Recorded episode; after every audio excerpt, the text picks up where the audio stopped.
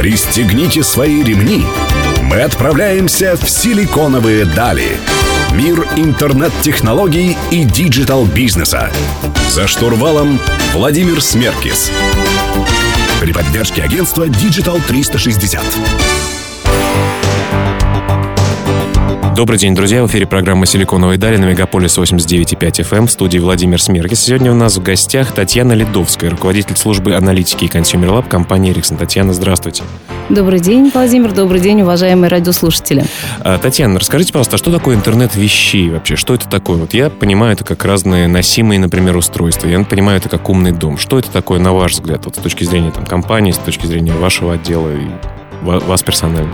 Ну, вообще в мире концепция э, умных вещей, э, концепция подсоединенных к интернету вещей образовалась достаточно давно. И, но, тем не менее, до сих пор сейчас существует около 200 определений, что такое интернет вещей.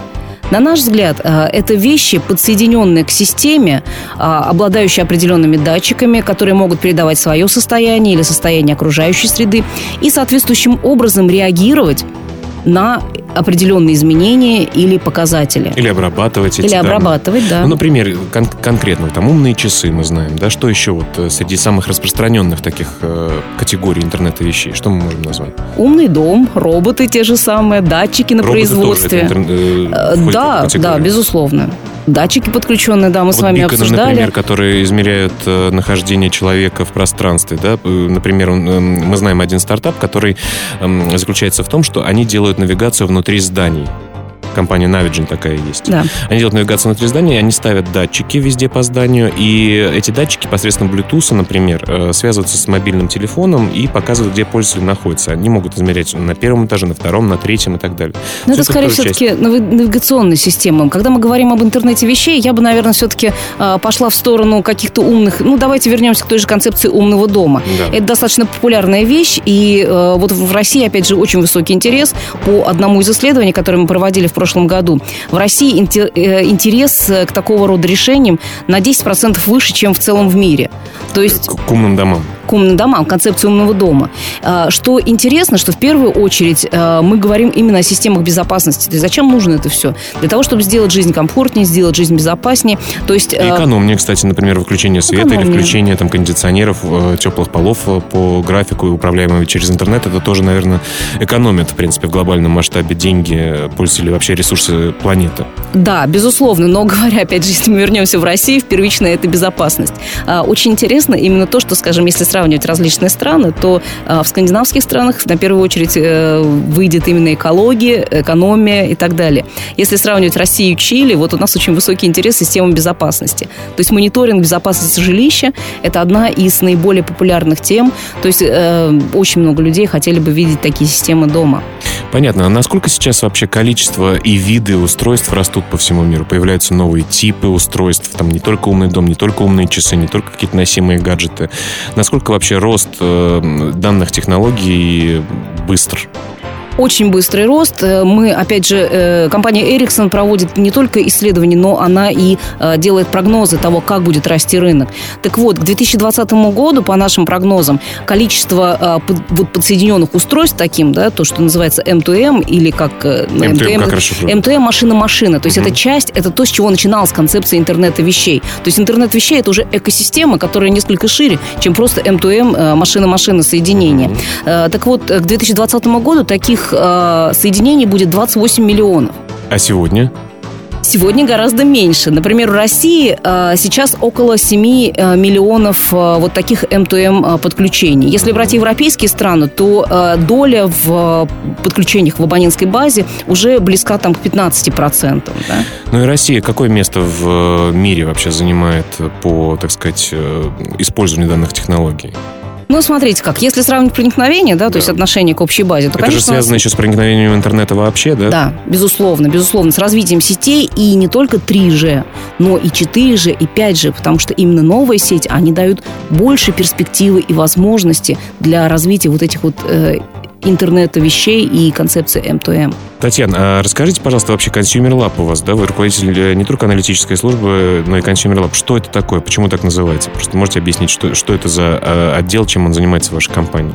В прошлом году мы отметили 20 лет э, подразделения Consumer Lab, то есть 21 год мы назад компания решила, что нам важно знать, что хотят именно потребители, потому что тогда компания Ericsson еще занималась производством телефонов.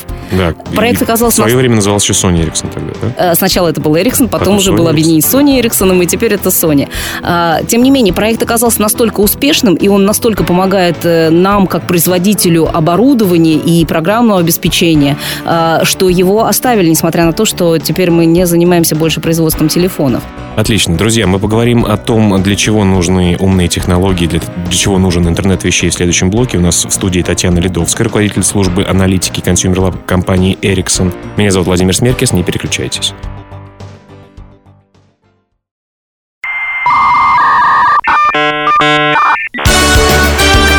Силиконовые дали. За штурвалом Владимир Смеркис. Друзья, вы слушаете программу «Силиконовые дали». Меня зовут Владимир Смеркис. У нас в гостях Татьяна Ледовская, руководитель службы аналитики Consumer Lab компании Ericsson. Такая интересная должность. Тань, мы с тобой поговорили о том, что э, такое вообще интернет вещей и сколько устройств сейчас в мире э, подключается и как быстро растет. Скажи, пожалуйста, со временем э, есть ощущение, что это стало все намного дешевле и доступнее. Это правда? Вообще интернет вещей, например, касаемо умного дома. Ведь раньше для того, чтобы сделать умный дом, я слышал, что это очень сложно, что необходимо там дорогостоящие дорогостоящие пульты, оборудование, программное обеспечение покупать там, по там, нескольким тысячам долларов, даже десятки тысяч долларов, мне кто-то рассказывал. Насколько сейчас это становится доступнее и приемлемее для простого потребителя, для простого пользователя? Да, действительно, технологии становятся доступнее. Ну и, опять же, действительно интересная должность, потому что именно работая в прошлом году над исследованием про умный дом, я сама заинтересовалась настолько, что мы решили дома э, сделать такую систему. Из чего вы начали? Э, начали с изучения российского рынка. И действительно, да. если говорить о полноценной системе, которая будет включать в себя и системы э, для развлечения, да, там телевизор, э, музыкальную систему, э, система, которая точно так же будет открывать, э, там, скажем, жалюзи и так далее. Она действительно будет дорогая. То есть на э, стандартную квартиру, такую вот среднюю московскую, это выйдет в районе 30 тысяч долларов. Угу. Но... Э, а что, что, кстати, большую часть съедает? Именно Почему так дорого? Что, что, что, что дорогого в этой системе? Датчики, Датчики сами по себе недороги, да, потому что датчик это, ну, механизмы, смотри, механизмы э, установка самой системы. Mm. Что, опять же, э, вот сейчас, скажем так, как барьеры а, отчасти для а, более простого проникновения, ну, для увеличения проникновения а, в наше жилище умного mm-hmm. дома. А, это а, старые дома, да, где проводка не соответствует нужному качеству. А, в принципе, опять же, говоря о системе умный дом, а, такие датчики можно и были любители, которые устанавливали 20 лет назад. А, смысл современной системы в том, что все аккумулируется а, в единую, в единую систему и угу. управляется при помощи смартфона, планшета или компьютера. То есть в одном приложении можно управлять всей, всеми системами дома, да? Да. Ну, практически всеми. Да, да. Тем не менее, опять же, говоря о таких более простых вещах, можно начинать с чего-то. Угу. Например, существует в том числе и российская, вот, ну, вот мы купили в результате систему российско-белорусского производства, я не буду называть... А, россияне делают это да, тоже, да? Да, который в настоящий момент позволяет э, при помощи смартфона управлять э, светом, э, который, опять же, на смартфон передает показатели по влажности, по температуре и так далее. И эта система, она в дальнейшем может еще наполняться. Но это больше фан для вас или все-таки действительно там полезные, полезные функции несет сейчас? Касаемо света? Ну, у нас это полезная функция, потому что получилось так, что мы при строительстве неправильно рассчитали положение выключателя, и да. мы не можем достать до этого выключателя. А, то есть вы лежа на диване, как бы просто выключаете свет там, или да. включаете его, когда он необходим. Да, но в целом это больше действительно как фан. Если, опять же, смотреть э, тех потребителей, которые сейчас выбирают эти решения, э, то в первую очередь это люди с хорошим доходом, чаще всего это не женатые, молодые люди, э, которым вот просто интересно. Интересно разобраться в этих технологиях. Технологиях для себя что-то сделать. Да, но говоря о ценности, все-таки я вижу большую ценность этих решений именно для семей, особенно если есть пожилые родственники или маленькие дети. Ну а кейсы какие-то полезные, для чего это использовать? Можешь, э, можно услышать вообще, какие, какие они есть? Например, там, вы уезжаете из дома или вы приезжаете, э, потом возвращаясь домой, заранее включили кондиционеры, э, все охлаждается, или там теплые полы, смотрите на влажность, включили увлажнитель воздуха. Для чего вообще? Вот какие кейсы интересные использования конкретно умных систем для семьи? Ну, мы с вами в первой части уже тоже обсуждали, что в первую очередь все-таки это безопасно. Угу. Если посмотреть на те предложения операторов, которые есть сейчас, ну, вот э, в основном наши операторы предлагают э, некий очень странный мониторинг, на мой взгляд, вот для современного времени, когда вы получаете ММС-сообщение с картинкой. Угу. Картинка это неинтересно. То, что интересно, это э, мониторинг, да, видео. Угу. Опять же, э, вот мы, находясь э, в отпуске, смотрели, как у нас на участке строят баню. Угу. То есть мы могли видеть э, все в реальном времени. А, и, кстати говоря, у меня, я вспомнил, у меня же есть э, видео-няня, которое я удаленно смогу, могу смотреть и за влажностью, и более того, говорить ребенку, там, успокойся, или как дела, э, поговорить с ним путем как раз-таки приложения на своем мобильном телефоне. А об этом тоже, да, может быть? Да, да, безусловно. Но вы вступаете сейчас на такую скользкую тему того, что, что важнее, общение личное или общение при помощи, при помощи различных устройств, особенно когда речь касается родителей детей. Согласен. Предлагаю поговорить об этом в следующем блоке. Также в следующем блоке мы поговорим про тоже более-менее скользкую тему, тему безопасности.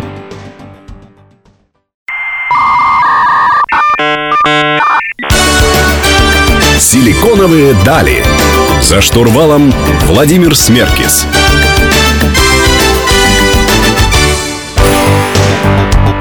Друзья, в эфире снова программа «Силиконовые дали». Вы слушаете «Мегаполис 89.5 FM». Меня зовут Владимир Смеркис. У нас в гостях Татьяна Ледовская, руководитель службы аналитики и Consumer Lab компании Ericsson. Татьяна, мы поговорили с тобой о том, что такое э, вообще интернет вещей, интернет э, вещей технологий в плане умного дома, носимых гаджетов каких-то немножко затронули, ведь это не только про э, умный дом, как у нас так получилось.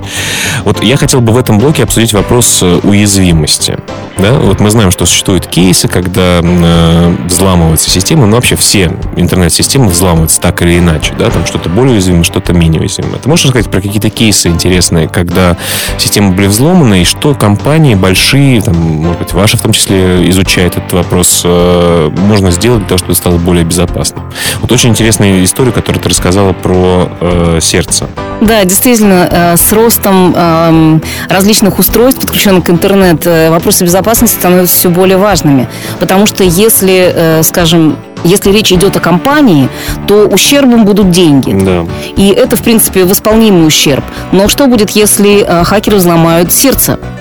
Один а такое из, вот да, как раз-таки недавно было, да? Да, да. Одна из э, скандинавских, одна из скандинавских стран, девушка, э, ей поставили, э, соответственно, вот, э, сердце, и она поняла, что в определенных случаях сердце работает не так, как ей хотелось бы. Когда, допустим, она пробежалась, там долго угу. сохраняет сердцебиение или еще а там что-то. датчик автоматически должен да, как-то его замедлять, да. ускорять, да. с дыханием связано, да, да вся эта история? Да.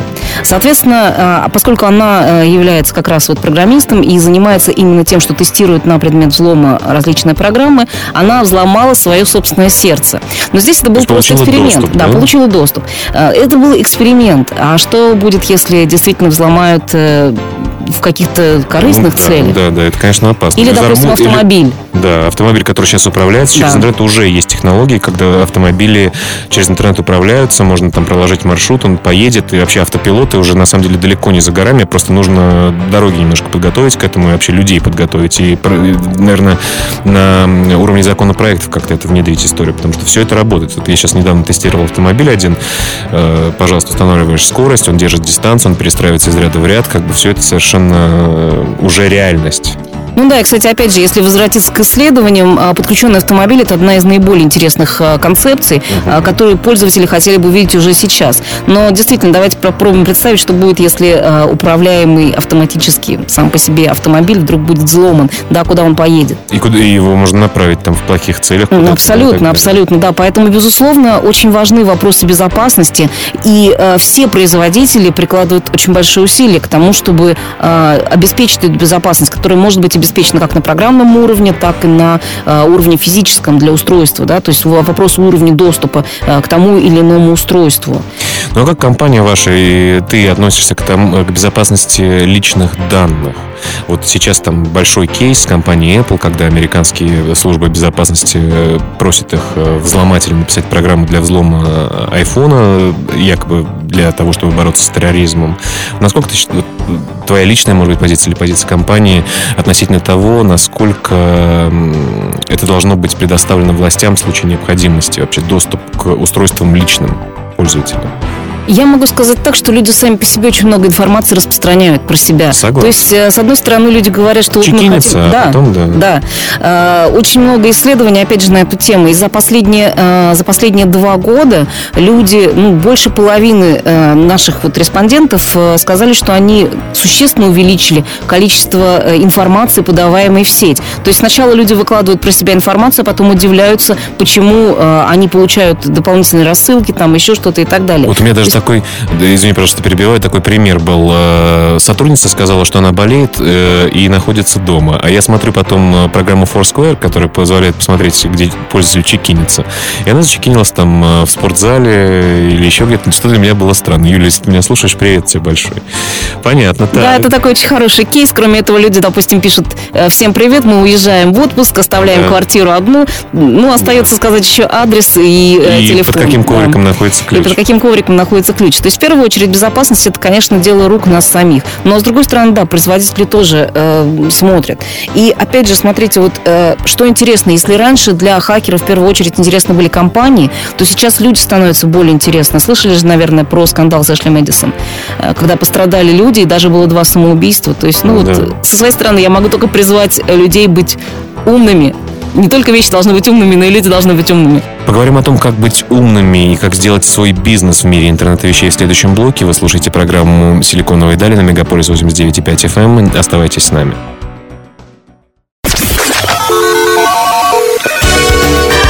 Пристегните свои ремни. Мы отправляемся в «Силиконовые дали». Мир интернет-технологий и digital-бизнеса. За штурвалом Владимир Смеркис. При поддержке агентства Digital 360.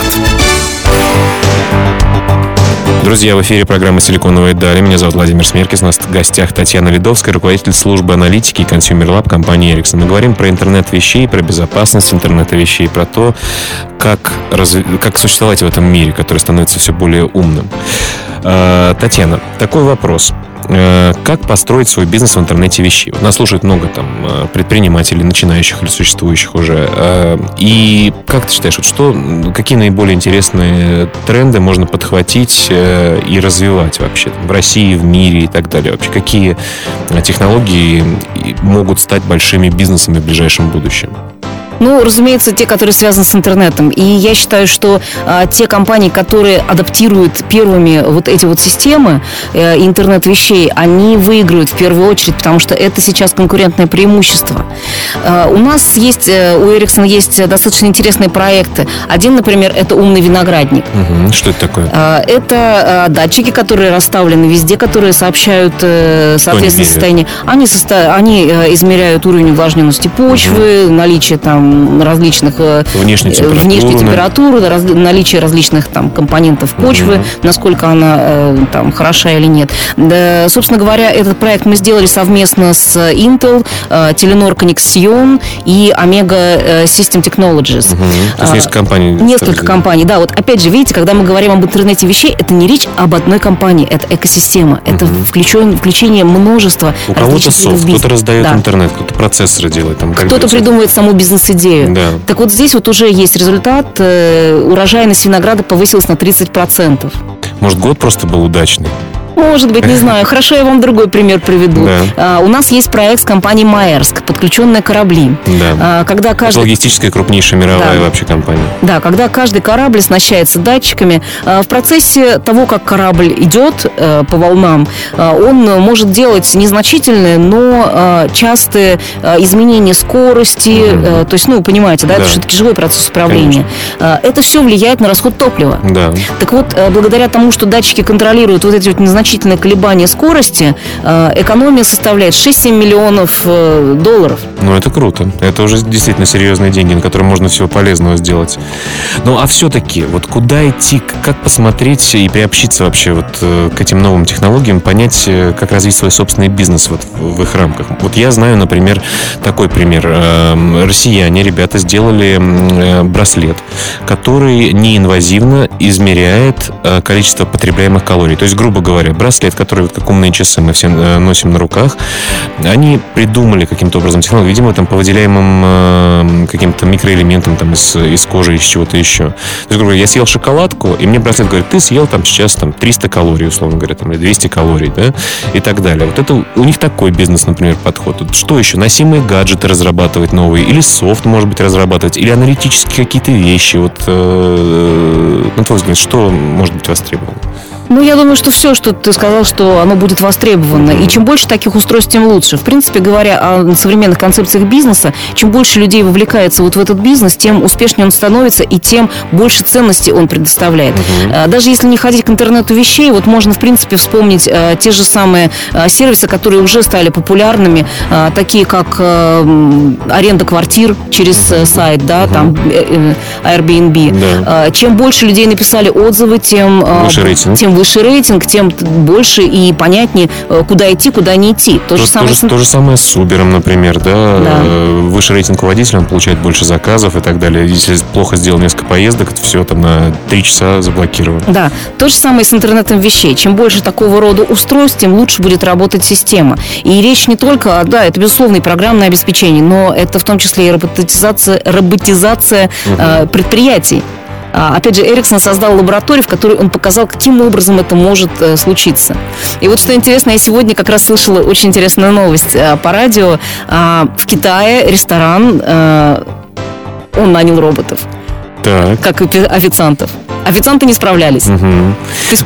Нет, с одной стороны, это, конечно, очень круто, но я так иногда, ну, редко, если честно, там захожу, допустим, в метро, да, и вижу, что поставили там 10 аппаратов. Жалко же людей, нет?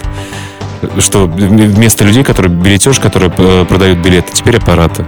Вы знаете, на самом деле я куда считаю, что люди, это правильно. А люди э, куда денутся? Это говоря о будущем, люди будут заниматься творческой работой. Ведь роботами тоже надо управлять. Да, да, есть некие вещи, э, которые рутинные.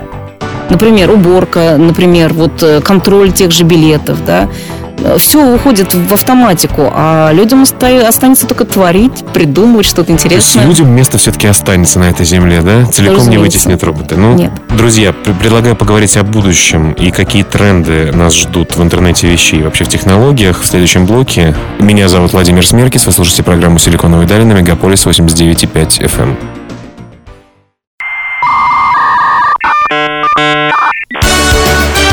«Силиконовые дали». За штурвалом Владимир Смеркис.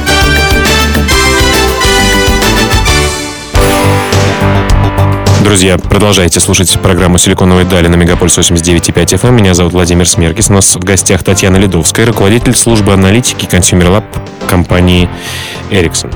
Татьяна, вот сейчас в последнем завершающем блоке хотелось бы поговорить про будущее, которое очень быстро наступает нам на пятки, быстро очень наступает. Вообще время течет как-то чрезвычайно быстро. Не знаю, то ли это возраст, то ли это такое время э, технологичное. Э, я знаю, что вы делаете, делали исследование про там 10 трендов. Э, что это за исследование вообще? Какие тренды нас ждут в будущем? Что изменится?